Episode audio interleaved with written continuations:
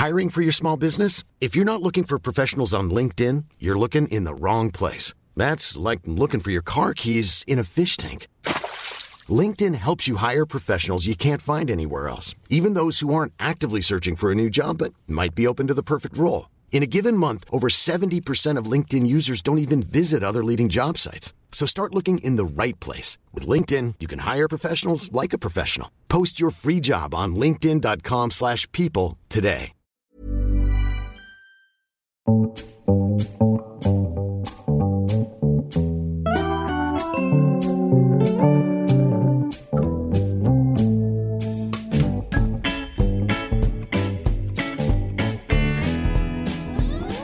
to episode 56 of The High Low, the weekly news and pop culture podcast brought to you by journalists Dolly Alderton and Pandora Sykes. We're going to nosedive straight into the heaving mailbag. We had an interesting email from a listener called Olivia in regards to Georgina Chapman's Vogue interview, which we discussed on our live episode a couple of weeks ago, which we very much enjoyed. Thank you very much to everyone who attended. Had a very good time in the Selfridges food hall afterwards. £37 later and a stomachache. Anyway, back to Olivia's email, which was in reference to one of our topics. Choosing US Vogue certainly did weave together her roles as both fashion designer and wife, which I'm sure many like you would have preferred were kept separate, but the two are intrinsically linked. The context helped dispel the often inferred her career has got to where it has because Harvey bullied starlets to wear her clothes on the red carpet, a reductive and undermining conclusion. She was clearly able to call in favours from Hollywood, but it is not as if calling in favours or using your name is unheard of in fashion. Think Victoria Beckham and Stella McCartney. It transformed her from a two dimensional, pretty wife to a well rounded human struggling to come to grips with her reality, but determined to move forward for her children. Yes, Vogue is primarily a fashion Bible, but it's also a magazine that captures the zeitgeist. And in a post Me Too age where the spirit of the moment is one where women are speaking up, Georgina too has the right to speak up and not be silenced because of the actions of a man. She should also be able to do so using a forum that she knows and is comfortable with and not be the subject of investigative journalism so that the mob can make their judgment of her. I think that's a really interesting email. You're right. Why should she have to be the subject of um, investigative journalism?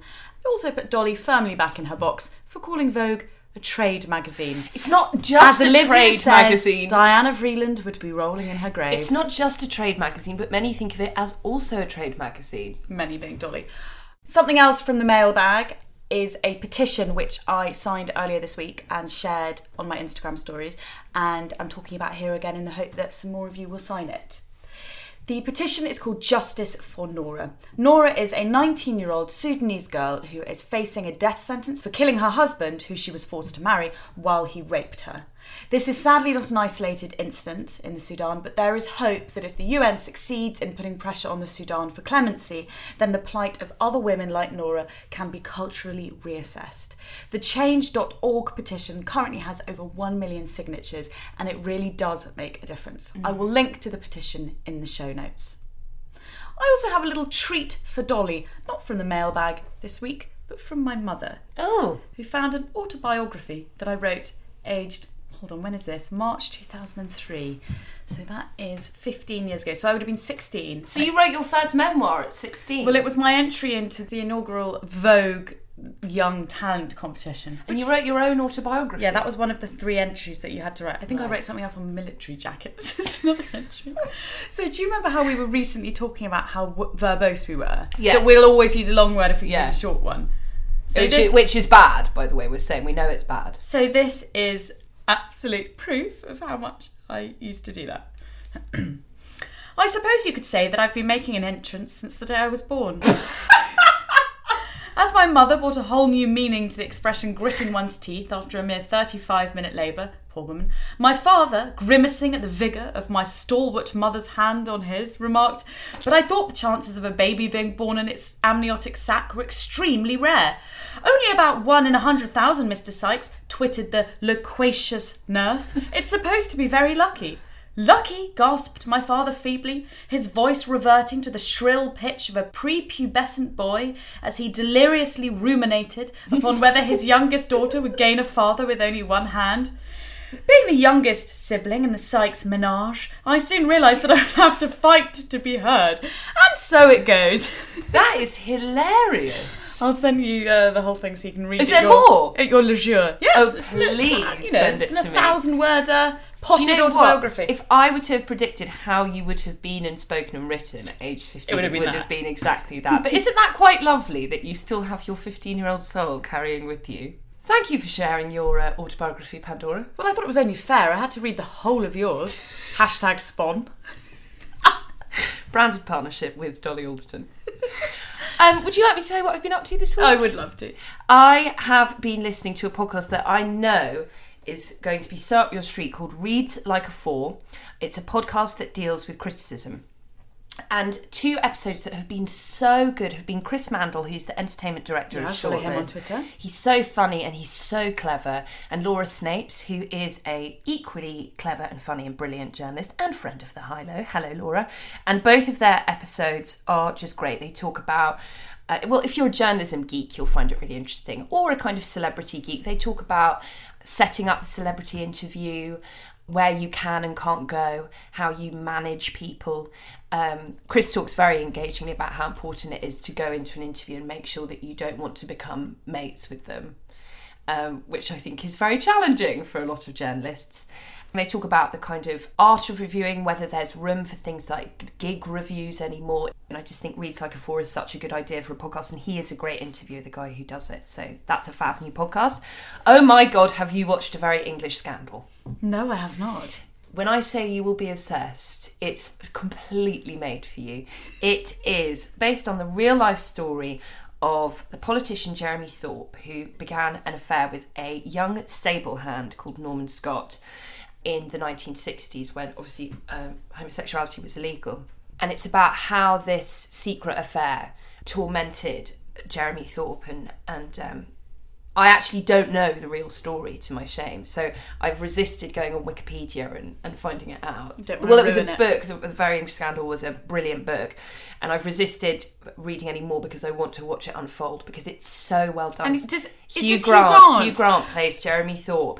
And he it's the best performance I've ever seen of his. He is so convincing and so funny and uh, kind of demonic and very dark and has a very macabre side. And actually, India Knight tweeted, and I couldn't agree with her more. She said the best thing that happened to Hugh Grant's acting career is is his prettiness going.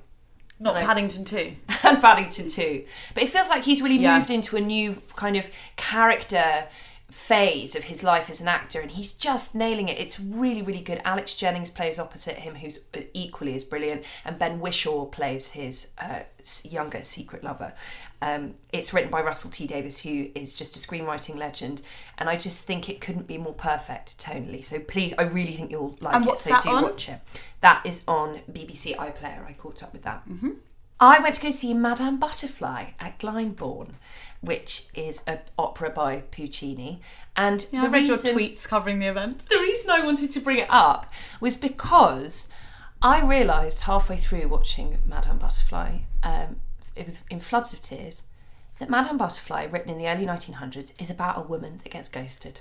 Oh, there you go. It's literally about a woman that gets ghosted. We've all been Madame Butterfly then. To- well, Didn't she she kill she herself? kills herself, yeah. Okay. But she it gets to a point where like in the second half where she finds out that this naval officer who married her and impregnated her and then went away for 3 years, totally ghosted her, then married another woman, comes back and she says, "I'm going to kill myself because of this." And his reaction is, "I can't stay here. I can't think about this. The remorse of this and the guilt of this is too much for me to bear." And I just watched it and I thought, it's the same old shit in 1903.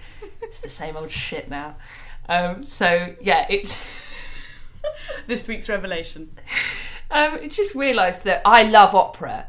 Um, and I find it very, very moving. But it just um, makes me realise that those stories about the evils of men, sorry, CJ, really kind of transcend time. And it's a beautiful, beautiful opera. So if you get a chance to go to Glyndebourne, it's a real treat. And I absolutely loved it. My final recommendation is uh, an episode of Fresh Air, which is a podcast that I love, with a comedian called Tig Notaro. You might recognise her from Transparent. She shot to fame in recent years because she had a number of she's been a working comedian i think for some time and a writer and she had a number of very very traumatic incidents happen in a very short space of time. She was diagnosed with cancer she broke up with her long-term girlfriend and her mother died in a very short space. And then i think it was very it might have been the day of or off the back of her cancer diagnosis she went to a comedy club and did this extraordinary set where she's just being completely honest and her first line is she's like hi everyone i've got cancer. And it's kind it was recorded because it was it was so raw and very very funny. And it was picked up and promoted by louis ck who ended up execing on one of her shows. To those who are unfamiliar or can't remember, Louis C.K. is an American comedian who was the subject of a number of sexual assault mm. claims in recent post Me Too times. And Terry Gross really pushes her on what it was like to work with Louis C.K., what she learned about working with him, how she feels about him now. It's an uncomfortable and very honest interview. Terry Gross is the same woman who pushed Greta Gerwig in an interview about working with Woody Allen. She's very, very good journalistically. Uh, without being kind of pushy or nasty.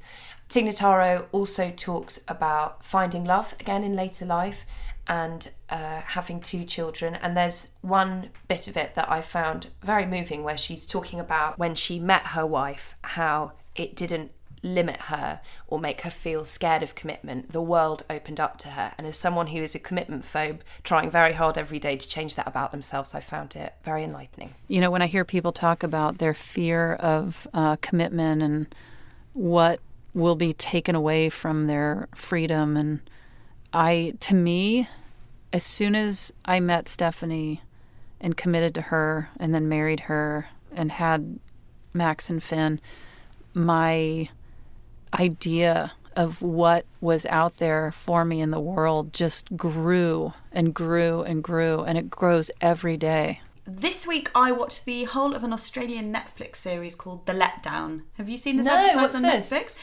Initially, I resisted as I didn't think I could face any mommy shows. For those uninitiated, the letdown reflex is what allows your breast milk to flow when your baby is feeding. So the title is a pun. But this was actually really funny and smart and sweet. It's a bit like Lovesick, another recent favourite of mine on Netflix. And in the words of the New York Times, this Australian comedy blends emotional sob sessions with witty one liners, leaving you pitying and laughing at the new parents. You don't have to be a new parent to enjoy it, but I actually think it's brilliantly educational for anyone who hasn't had a baby and thinks mm. that you might just be having a you know little nap on maternity leave. Um, it's very funny and wonderful, and I am a bit obsessed with Australian shows. I think it's why I'm still trying to keep up with Home and Away. So I was absolutely the target market for this show. I'm also unashamedly addicted to the Real Housewives of Cheshire. It's a very good show. I tweeted this and the response was seismic. Turns out some of the cleverest women I know are huge fans of TRHOC, including my friend who is a reporter for the New York Times. Watch it before you judge me. It's like a real palate cleanser if you feel a bit browbeaten by Towie. The women are all older. yeah. Um, I'd say average mid 40s. They've all got lots of children, and at least two of the women are going through divorces. That's the real stuff, Yeah. and I'd much rather Totally. that was being put out there for people to consume. And it was created and exec produced by one of the cleverest women I know. Is it your friend? Yeah, yeah, my friend Dilly, yeah. Such a name dropper. well No, done, but, Dilly. it's, It's but it is a really, Yeah, um, it's really good. It often takes a lot of, of very intelligent and emotionally sensitive people to create shows as compulsive as that. completely. Um, it's also yet another bloody guilty pleasure of mine.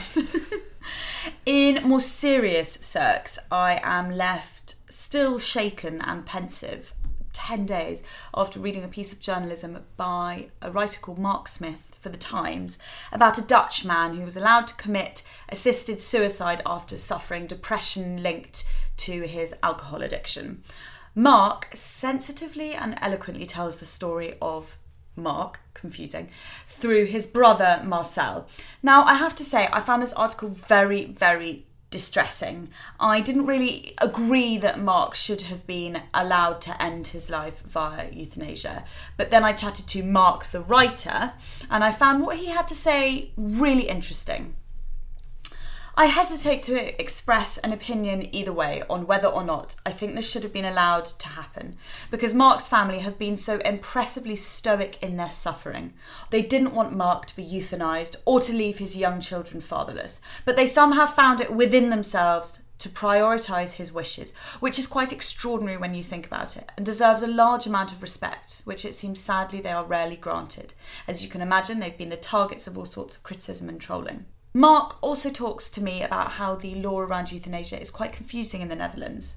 I don't think the euthanasia law was ever meant to cater for people like Mark, but it was allowed to happen because of the sloppy way it's been articulated in the Netherlands. For example, it talks about intolerable suffering, which is an entirely subjective idea and arguably contradictory. If the suffering was actually intolerable, wouldn't they already have killed themselves? Mark points out that in the UK, the proposed law for euthanasia is much more substantive and inflexible because it's good to know where you stand when it comes to matters of life and death, as he points out. And he also raises a really interesting point that having euthanasia as a legal possibility for the mentally ill is suggestive in and of itself, i.e., doesn't the mere existence of such a law sort of encourage the depressed to dwell on it? He ends his correspondence to me with this. What is clear is that Mark intended to resort to suicide if he hadn't been granted euthanasia, and of course that would have come with a whole different set of consequences for his family. At least this way, they figured, Mark got to have a peaceful death on his own terms. Wow. It's a, as I said, quite disturbing, mm. thoughtful, eloquent, and incendiary piece of journalism because it really does open up the floodgates for who should be legally aided in yeah. ending their life. Yeah. And I will link that piece in the show notes. Thank you, Mark, for speaking with me about such a brilliant piece of journalism. Another controversial piece of content that I've been fascinated by this week is The Scarlet Letters, a web series hosted by Amanda Knox for broadly. I really want to watch this. I want you to watch it. I feel like we're a little bit late now to talk about it on the high low because it came, as, as a topic because it came out a few weeks ago. But it is totally the kind of thing that Dolly and I would have, I think, had a real brain dump about. the The premise of this show is and I'm being Amanda Knox here, I was almost convicted of murder because of slut shaming. To recap, it was posited that Meredith Kercher was killed in a sex game gone wrong with Amanda and her boyfriend Raffaello. She was eventually exonerated. So Amanda takes this premise of being, you know, falsely accused for being slut shamed and she interviews women like Amber Rose, a former stripper who had a relationship with the rappers Kanye West and Wiz Khalifa, who then both dissed her volubly afterwards on the basis of her career. Amanda also goes and interviews a girl who was raped age 14 and left inebriated and unconscious in her freezing front yard and then bullied out of town. Her and her parents had to move. So she goes and talks to her about how slut shaming um, ruined her life. It was completely heartbreaking. The premise is very interesting. The choice of host and the blatant PR that she is doing is really uncomfortable to me. She speaks a lot about Meredith and about them being friends. But not once does she say how it felt to find her friend's body, mm. which had, you know, her throat had been slit. She just talks about how she felt, which is pretty consistent with everything that Amanda Knox has put out there ever since she was convicted. We're going to insert an excerpt here, but do take a listen to the whole thing, regardless of what you think of the host, or even if you just want to watch it for the way Amanda Knox comes across. There's some really interesting stuff in there and it's well produced. I'd also like to add the caveat that this is not me saying that I think Amanda Knox is definitely guilty. She has been found innocent mm. and we must allow her to live her life as a woman who has been found innocent. But I just wonder how Meredith's parents feel watching this and whether or not the whole thing is a bit uncomfortably provocative. I don't get to be anonymous ever ever. And I think that's a thing that people don't think about very often because most people get to be anonymous at least sometime. I don't. I don't get to swipe on Tinder. I don't get to wear a t shirt with a skull and crossbones on it. I don't get to make a dark joke. I could not be certain that someone befriending me wasn't doing so to get to me.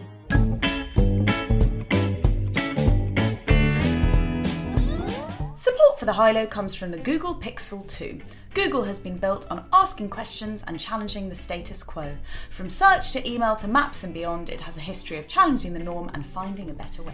Each week, Pandora and I cast our eye over the news and look for someone who has challenged the status quo. And this week's winner is Fred, the 10 year old Labrador from Essex who has adopted nine baby ducklings as his own. Fred is the resident dog at tourist attraction Mountfitchet Castle. The duckling's mother was nowhere to be found when staff noticed them waddling around alone, but Fred immediately took to them and has been babysitting them ever since. Staff have said that the ducklings have even followed him into the castle moat for a swim, and they sleep in the dog basket with Fred. Mountfitchet staff have said they expect Fred's babysitting services to last another few weeks, after which the ducklings will be free to stay at the castle or to leave. God, that would be a very teary movie, wouldn't it, if that's the ending? Thank you very much to Fred for making our heart feel as warm and fuzzy as the ducklings themselves. And thank you to our sponsor, Google and the Google Pixel 2, for allowing us to indulge our curiosity always.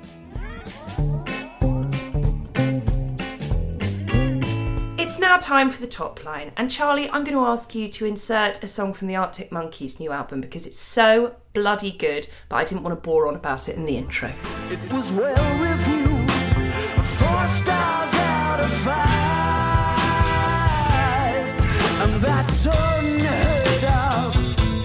Smart traffic lights designed to halt the stop the start traffic will be trialled in September of this year. The lights will be able to advise motorists at what speed to drive at so that they do not need to stop at the lights and will alter themselves in accordance with traffic so as to ease congestion. In the 22nd high school shooting in America this year, 10 people were killed at the Santa Fe High School last week in Texas by 17 year old student Dimitrios Pagourtzis. It turns out that we really are obsessed with saying thank you. Scientists have confirmed that Brits express gratitude more than any other nation in the world, thanking people 14% of the time compared to Russians who thank just 3%. A mother who tricked her 16 year old daughter into going on holiday to Pakistan and then making her marry a man 16 years older than her, who raped her when she was just 13, is the first woman to be convicted in the UK for forced marriage. The 45 year old Birmingham based woman claims that her daughter wanted to go on holiday to Pakistan and never got married, but the now 19 year old daughter showed social workers photographs of her wedding as proof. Barack and Michelle Obama have signed a multi million dollar deal with Netflix to create documentaries, film, and TV dramas. Their intention, they say, is to cultivate talent, feature inspiring voices, and promote greater empathy and understanding between people. The author Philip Roth has died aged 85, reportedly of congestive heart failure.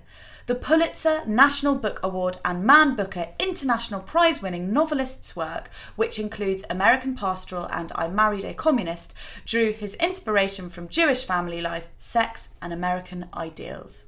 Stacey Abrams, a former lawmaker and author, has taken a major step towards becoming the first ever African American female governor of a US state. Stacey is running in the deeply conservative state of Georgia. Boris Johnson has said that he probably needs a plane to help him travel the world and promote the UK's interests. Cabinet members can use the RAF Voyager for official business, but Mr Johnson has said it never seems to be available when he wants it, and also that he doesn't like its grey colour. From one buffoon to another, Donald Trump may extend his visit to the UK in July in order to play golf in Scotland. Trump was due to arrive in the UK after attending a NATO summit, but it is thought that he may choose to avoid meetings in London where he could be confronted by protesters. Dig out your sunscreen and put the Whispering Angel on ice. It's set to be another Scorchio bank holiday weekend coming up. Temperatures in parts of the country should hit over 30 degrees, double the average for that time of year, and a temperature that is likely to be a record breaker. And that was the top line.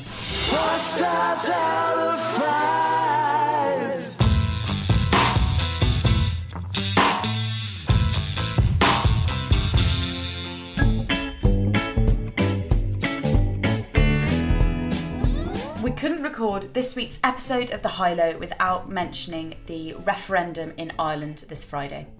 On Friday, the 25th of May, two days after we are recording this episode, there will be a referendum in the Republic of Ireland to repeal the Eighth Amendment, which will decide whether or not the country's law on abortion, formerly known as Article 40.3.3 of the Irish Constitution, or the Eighth Amendment, which states that it is currently illegal in Ireland to procure an abortion unless the woman's life is at substantial risk, should be abolished.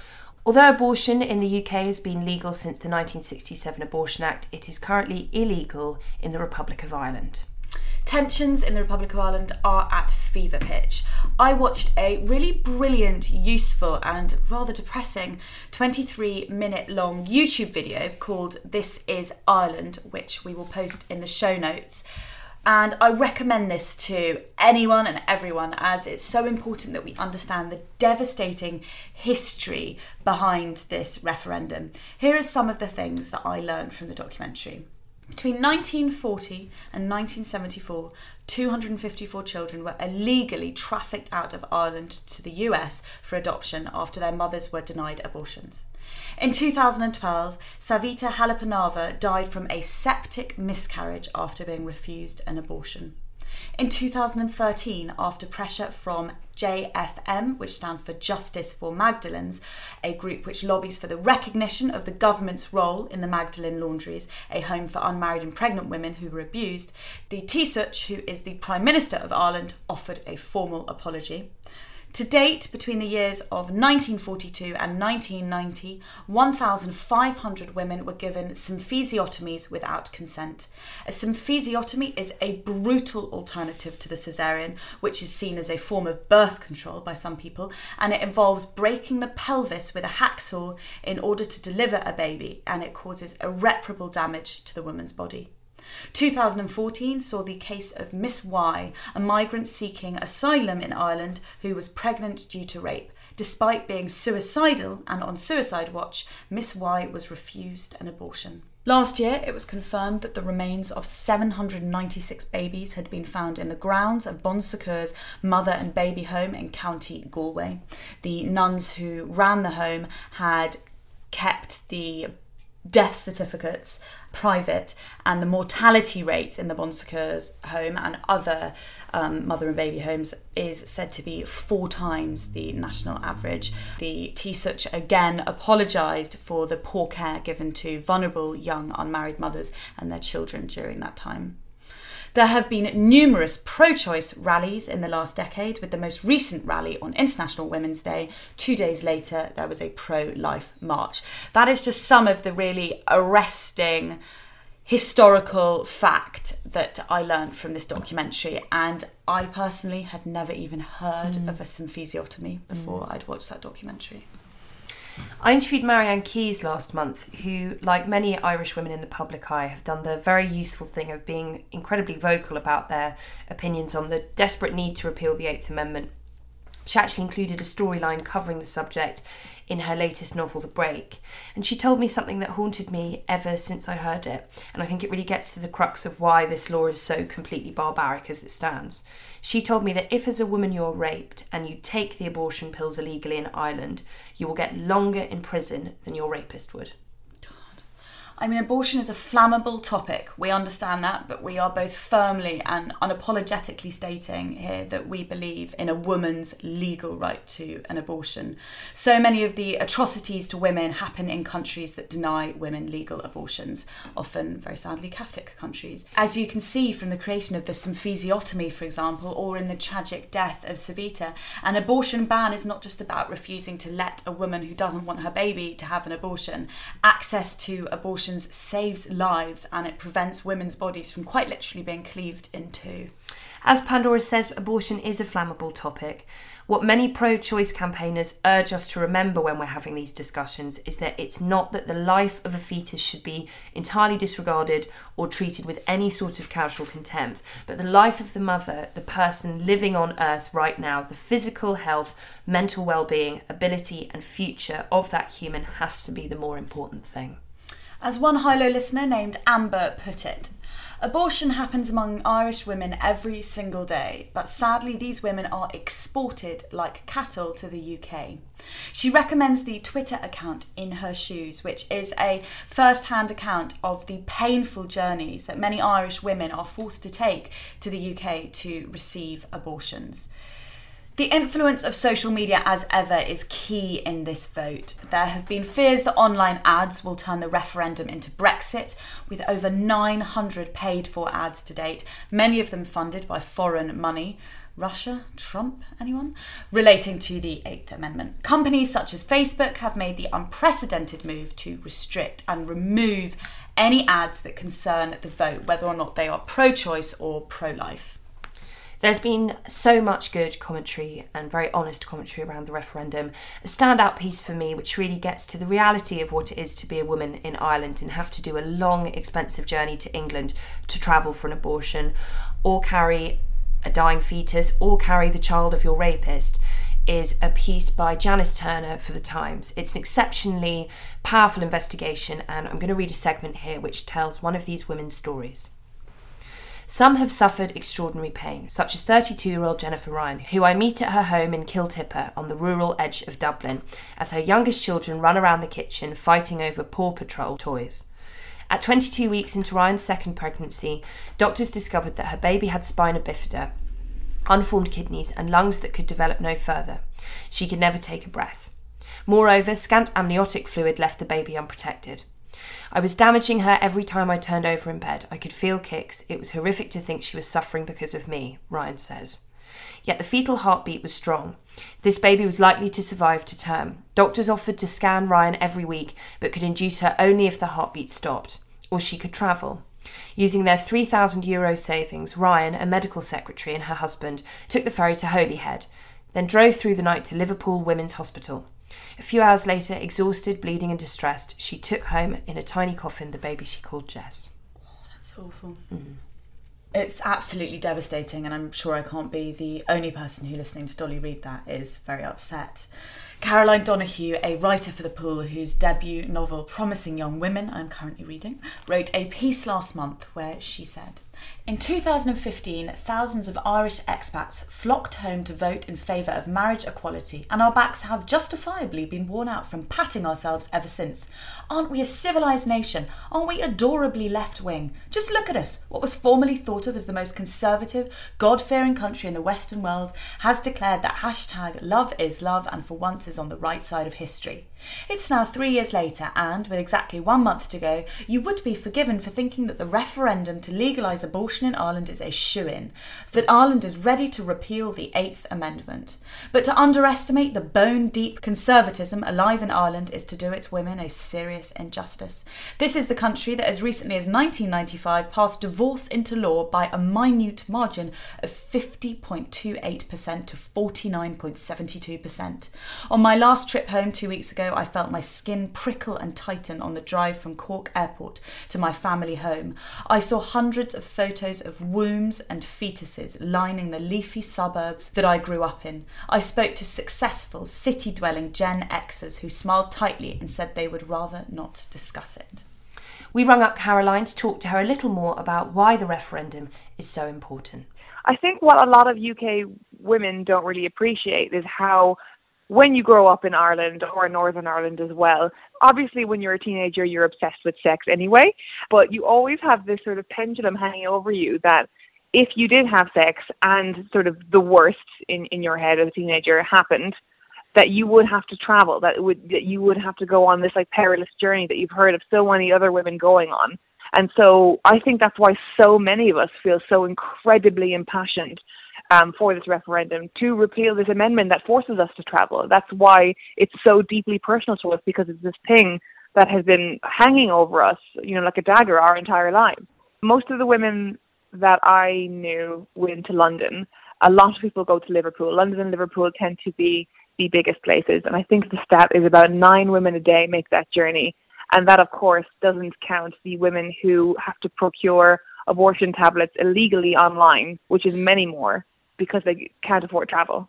It absolutely is a class issue, and I think there's a certain thing where like working class women are expected to grin and bear pregnancy because perhaps they come from a tradition where maybe their mother had more kids than she was technically emotionally and physically able to have whereas nice middle class girls can you know take a weekend in London and catch Les Mis while they're at it you know what I mean there's this horrible idea that yeah it's, it's only for a certain kind of woman when really all levels of women of every society need to have access to this you know what I will say about um, Together for Yes and all of the people that I've spoken to, what is so abundantly clear is that they have learned from Brexit, they have learned from Clinton's loss.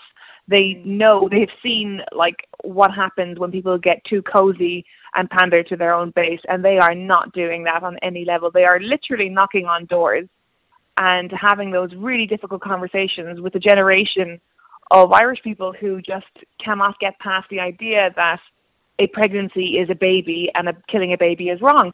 It's not a question of whether or not you believe in abortions, it's whether or not you believe in safe abortions and legal abortions. And I think that's what people need to realize the most is that these abortions are happening anyway. It's just whether or not you believe that somebody who's, who's made that choice deserves the financial and physical punishment of having to go abroad to do it. Thank you so much to Caroline for speaking with us. Polls have indicated that a yes to repeal the amendment is marginally more likely, but it's close. We implore anyone who can vote to vote. Ireland and your women, we are thinking of you. I'm Sandra, and I'm just the professional your small business was looking for. But you didn't hire me because you didn't use LinkedIn jobs. LinkedIn has professionals you can't find anywhere else, including those who aren't actively looking for a new job but might be open to the perfect role, like me. In a given month, over 70% of LinkedIn users don't visit other leading job sites. So if you're not looking on LinkedIn, you'll miss out on great candidates like Sandra. Start hiring professionals like a professional. Post your free job on linkedin.com/people today.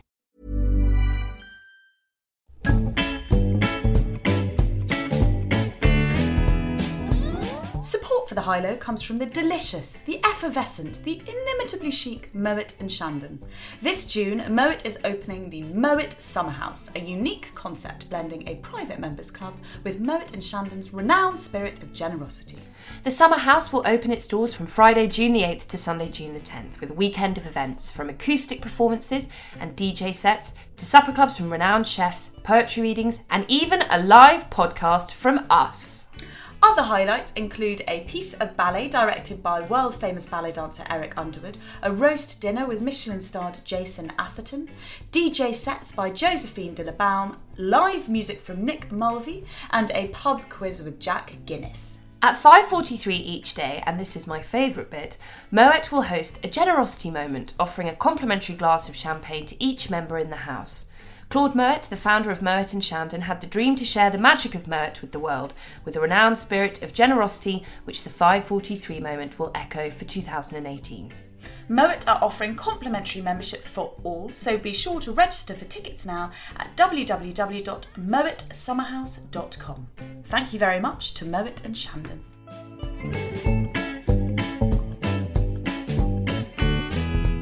Now, we resisted and we resisted and we resisted. We never thought the day would come where we would be talking about it on the high low. Only at the end of last week, in fact, did I proclaim to Pandora that I didn't give a shit about it, that I'd tried, but somehow I still couldn't stir up one singular shit to give. And yet, come Saturday morning at around 11am, lying in bed with a cold, I decided to stick on The Royal Wedding. And my God, I was absolutely hooked. I was so hooked, in fact, that I had to carry the laptop around my flat so I could keep watching it as I made tea, had a shower, and dried my hair. Blow me down, I had royal wedding fever. Blow you down indeed. I was in France for another wedding, so I didn't plan on engaging with the proceedings at all. I'd speculated for about three seconds on what Meghan would wear for last week's Evening Standard, but other than that, I hadn't been very interested. But oh god, I was hooked too. The guest list Yeah. Oprah, Idris Elba, sashaying in. Serena Williams with about five kilograms of ice around her neck. I'll tell you where I was toast. It was the minute that Harry walked out of the people carrier that arrived at the church, which many have claimed looked a lot like Addison Lee. And if that is true, then he is a baller. I immediately started crying, and I don't think I stopped crying actually until the end of the coverage. I think it's something about the depth of the history that we have with that family, particularly with those two princes. India Knight's Sunday Times magazine column summarised it beautifully. She said, for those of us who remember the scared looking redhead boy following his mother's coffin, the predictable unravelling that followed in his teenage years, and the quasi miraculous rebirth of Harry after he joined the army, yesterday was a joyful and triumphant culmination.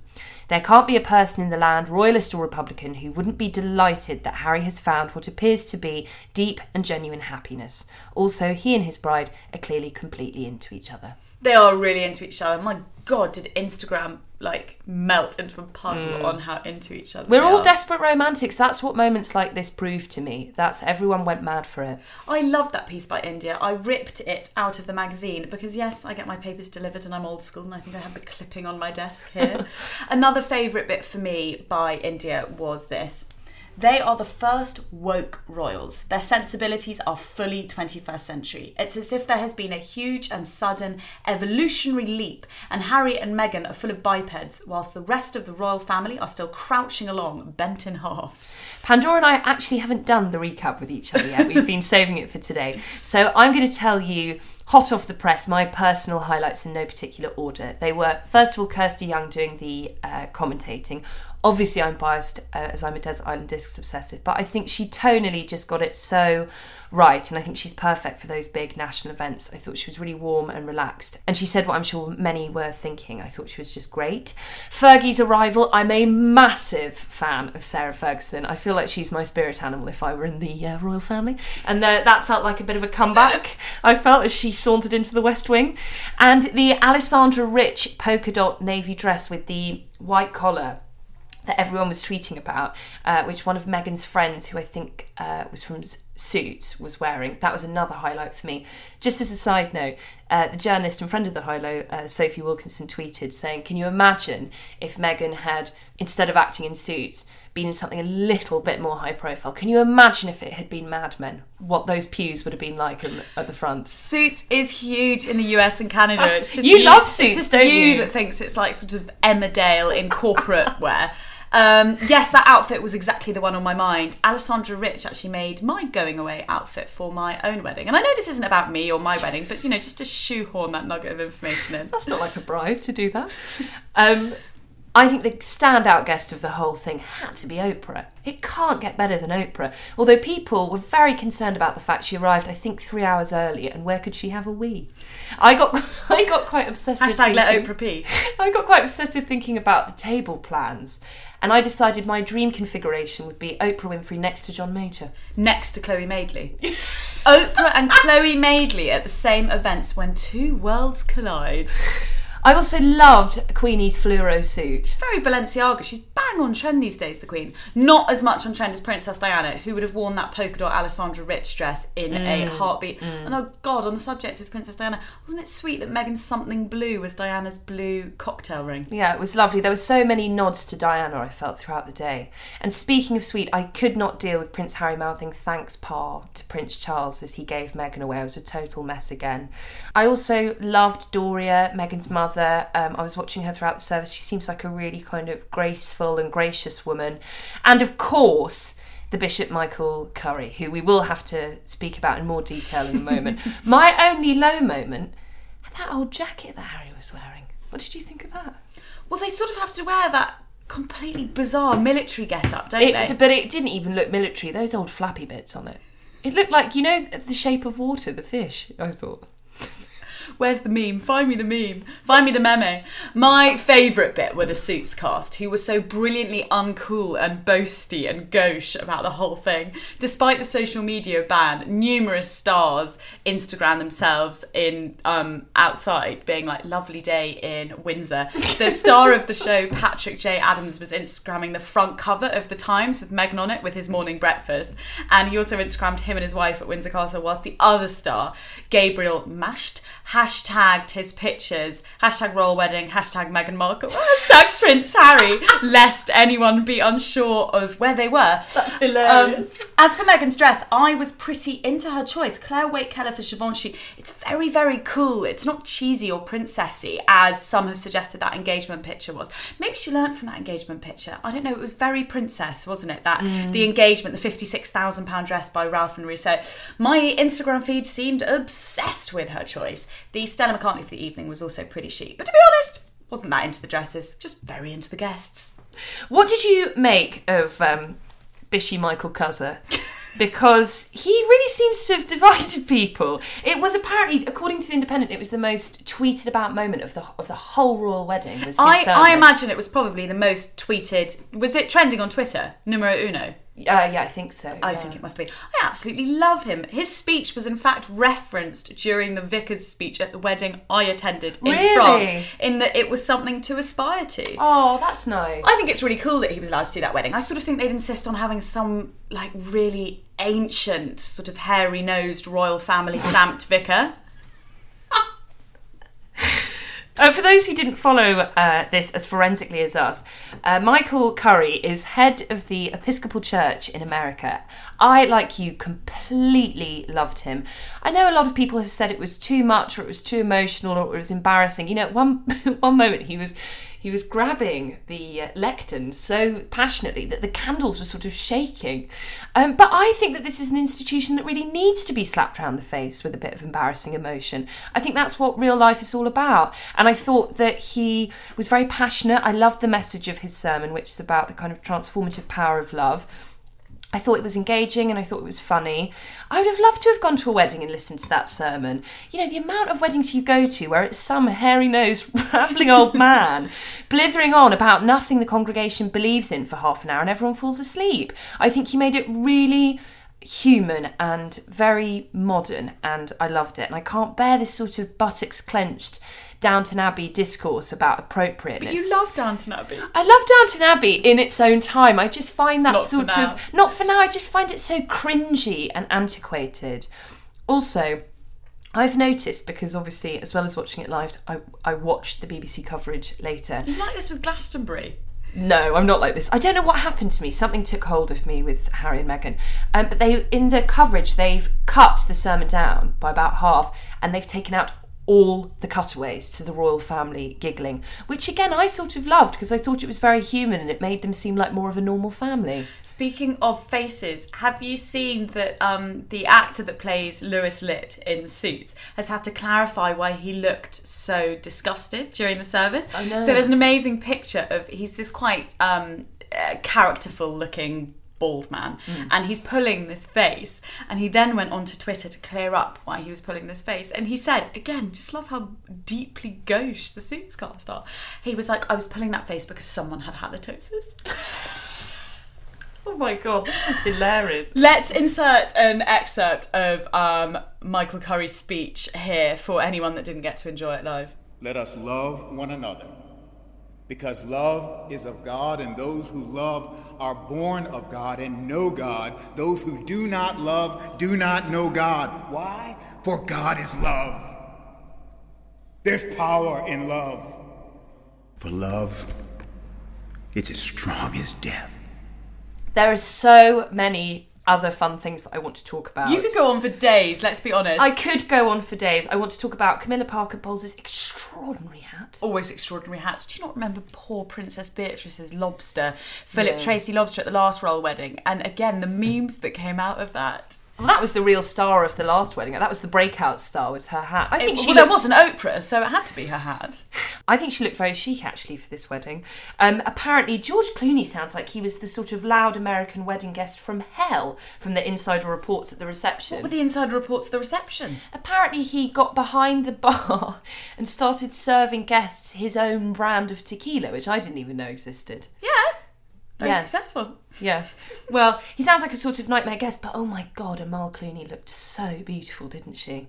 Yes, but it is quite funny when you. I think I saw some tweets or something when they walked in. It was a bit like they were the star of the show. Mm. Like they mm. they walked. People are fascinated by them, aren't they?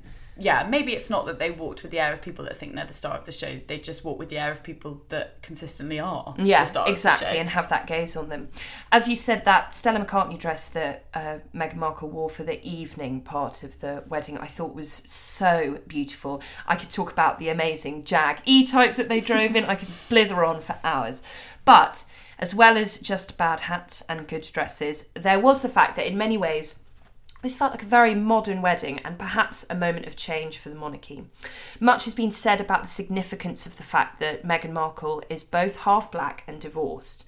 And I know, although it seems almost ridiculous to celebrate this as some sort of triumph, because in the real world, you'd hope that these factors wouldn't even be taken into account when marrying someone. But in the world of the royals, where not that long ago princes and princesses were forbidden from marrying anyone who had been married previously, and often were sentenced to a lifetime of kind of subsequent misery or forced to leave the institution. As so many kind of famous examples go, I do feel like this is quite a marked change. well, Wallis Simpson on the subject Mm. of that. A piece that I found really interesting, which didn't focus on Meghan per se, but on the term biracial, was actually a long Instagram caption by the ex Teen Vogue editor, an incredibly astute and chic woman called Elaine Welteroth. I'm going to read a bit out. Please be aware that I have abridged it. The whole thing is absolutely worth reading. It is the media's sudden embrace of the term biracial that has intrigued me most. It marks a first in my lifetime, actually. Think about it. In the case of virtually every other biracial celebrity we know, many of whom have marked historic firsts, from President Obama to Halle Berry, the media has always used the term black to describe them. In most cases, they self identify that way too. Until recently, US consensus forms still asked us to check a box black or white.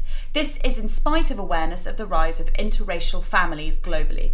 With the emergence of Meghan Markle, who could arguably pass as white, we are forced to see the nuance of racial identity and to finally embrace the pronounced existence of mixed race families. On one hand, that to me feels triumphant and necessary. On the other hand, and some might call this cynical, I can't help but wonder if Meghan's skin tone were a few shades deeper, or if she had worn her naturally curly hair, would we be making space for her biraciality? Would the royal family have been ready for its first unequivocally black princess? It's something I've thought about before, actually, not specifically the term biracial. But with all the think pieces about how diverse fashion industry casting is becoming, you know, they say, look at Adwoa Aboah, Joan Smalls, Winnie Harlow, people, you know, say and write really excitedly. But these women are all biracial, they are all light skinned. I don't want to wade into a row about racial construct. It's about how you self identify. Whether you self identify as black or biracial is entirely your choice. And as Elaine says, race is arguably a social construct in part. But I do think this comment on white passing is quite important on mm. Meghan being white passing on a lot of mixed race models being light skinned enough to pass. So let's not run before we can walk or pat ourselves on the back for being so progressive as a culture etc etc and I think that's very at the heart of what Elaine is saying. We received this interesting email from a listener on the same subject. As an American and someone who is only half white, but like Meghan Markle can pass, this issue has been on my mind lately. My current boss is racist towards all of my co workers who aren't white. She uses a condescending tone reserved only for them, refuses to acknowledge their accomplishments, and even when they don't need it, she constantly suggests they seek out help from white co workers. White co workers like me. She knows I'm not fully white, I don't try to hide it, why would I? And the co workers I socialise with are primarily not white. But I often wonder if my skin and hair were only a few shades darker, would my boss treat me as well as she does?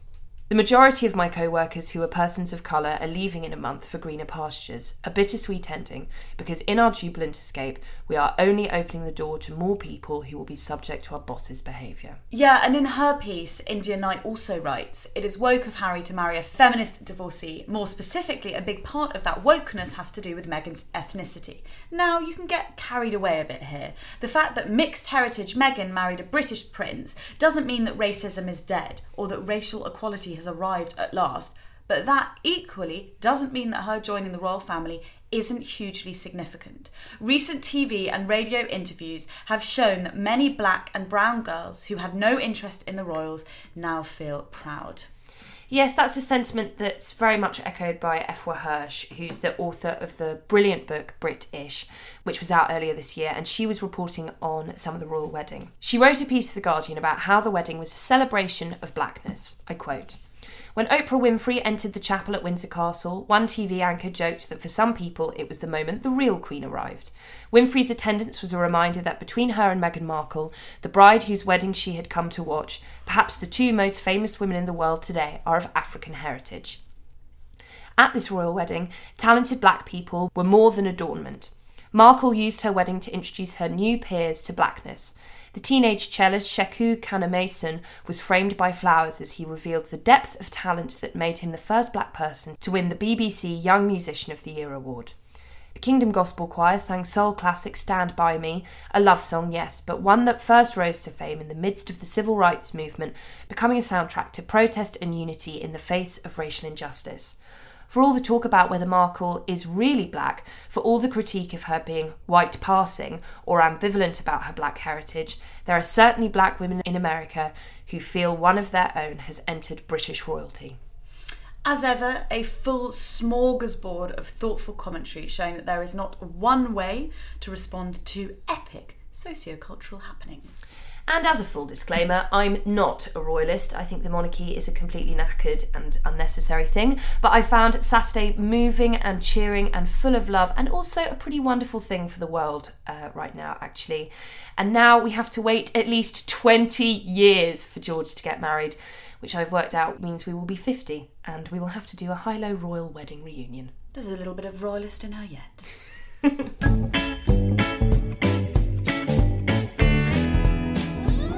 time for Ask the High Low. Do you want to read out our letter, doll? Hey Dolly and Pandora. I'm just finishing uni and I'm moving back to London to start my job. I've been dipping my feet in the London dating scene, but it has all been going wrong. The last six dates I had seemed fine at the time, but the guys just didn't reach out to see me again. See Madame Butterfly. do you have any advice on what to do following a string of bad dates and how to pick myself back up after them? I'm feeling absolutely rubbish.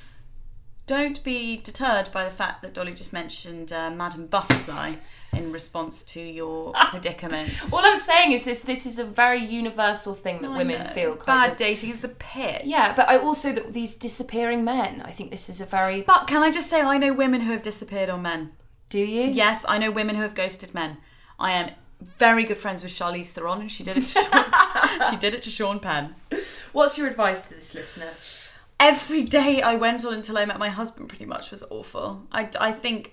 God, it's such a blooming cliche, but Uh, can I just say, I love it when you say that to me. Whenever I've had my heart broken, or I'm having man trouble, or I've had a bad date, or I've been ghosted, Pandora always says to me, "It was hell until it wasn't," It- and that makes me feel so much better. I'm, it's not like I was someone that was great at relationships and therefore I've been good at marriage. Like, I could never hold on to anyone. So sounds so Pride and Prejudice, doesn't it? Me just like digging my nails in, marry me, marry me, and then I finally found someone that would. Bloody hell! Um, it's it, ah, it's so hard to give advice because it could be about you. I don't know. Maybe you're coming on too strong or you're expecting too much from these men or equally it could be nothing about you and you've just mm. picked really like dodgy guys or maybe they're not dodgy it just wasn't the right time for them and they didn't know how to tell you. Maybe it's just a coincidence. It's really really hard to give advice to anyone on their love life but i do think that and this is something that dolly and i have said before and definitely something that we've both experienced personally is you have to feel happy and content and fulfilled in yourself before you're ready to date someone dating someone or meeting someone is never the answer to something you have to feel whole on your own before mm. you can share that life with someone else I completely agree with Pandora. Without, you know, we don't really know what the cause of it can be. The, the thing I would say is that ghosting really is an epidemic, and I think it is.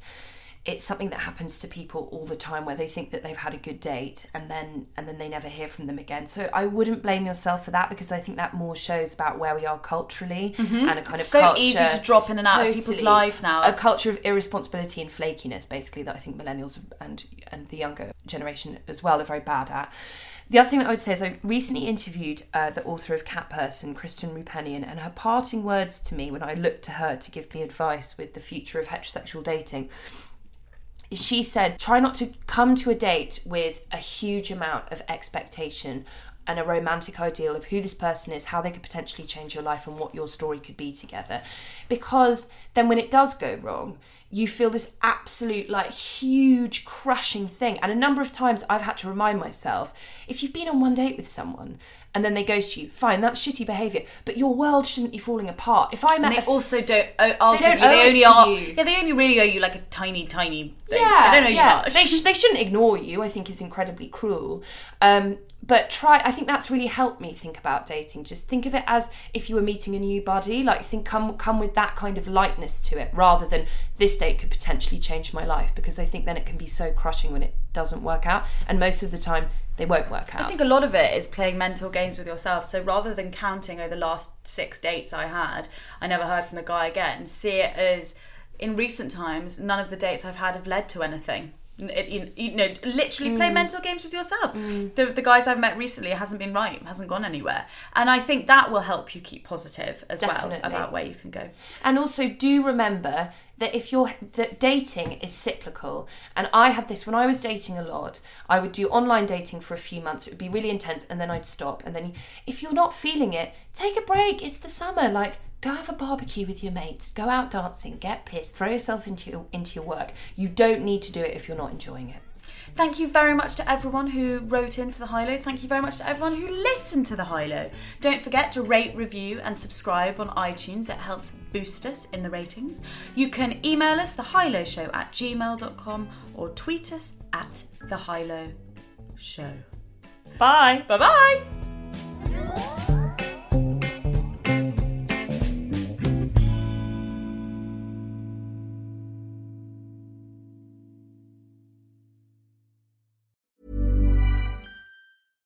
This is the story of the one. As head of maintenance at a concert hall, he knows the show must always go on. That's why he works behind the scenes, ensuring every light is working, the HVAC is humming, and his facility shines. With Grainger's supplies and solutions for every challenge he faces, plus 24 7 customer support, his venue never misses a beat. Call quickgranger.com or just stop by. Grainger, for the ones who get it done.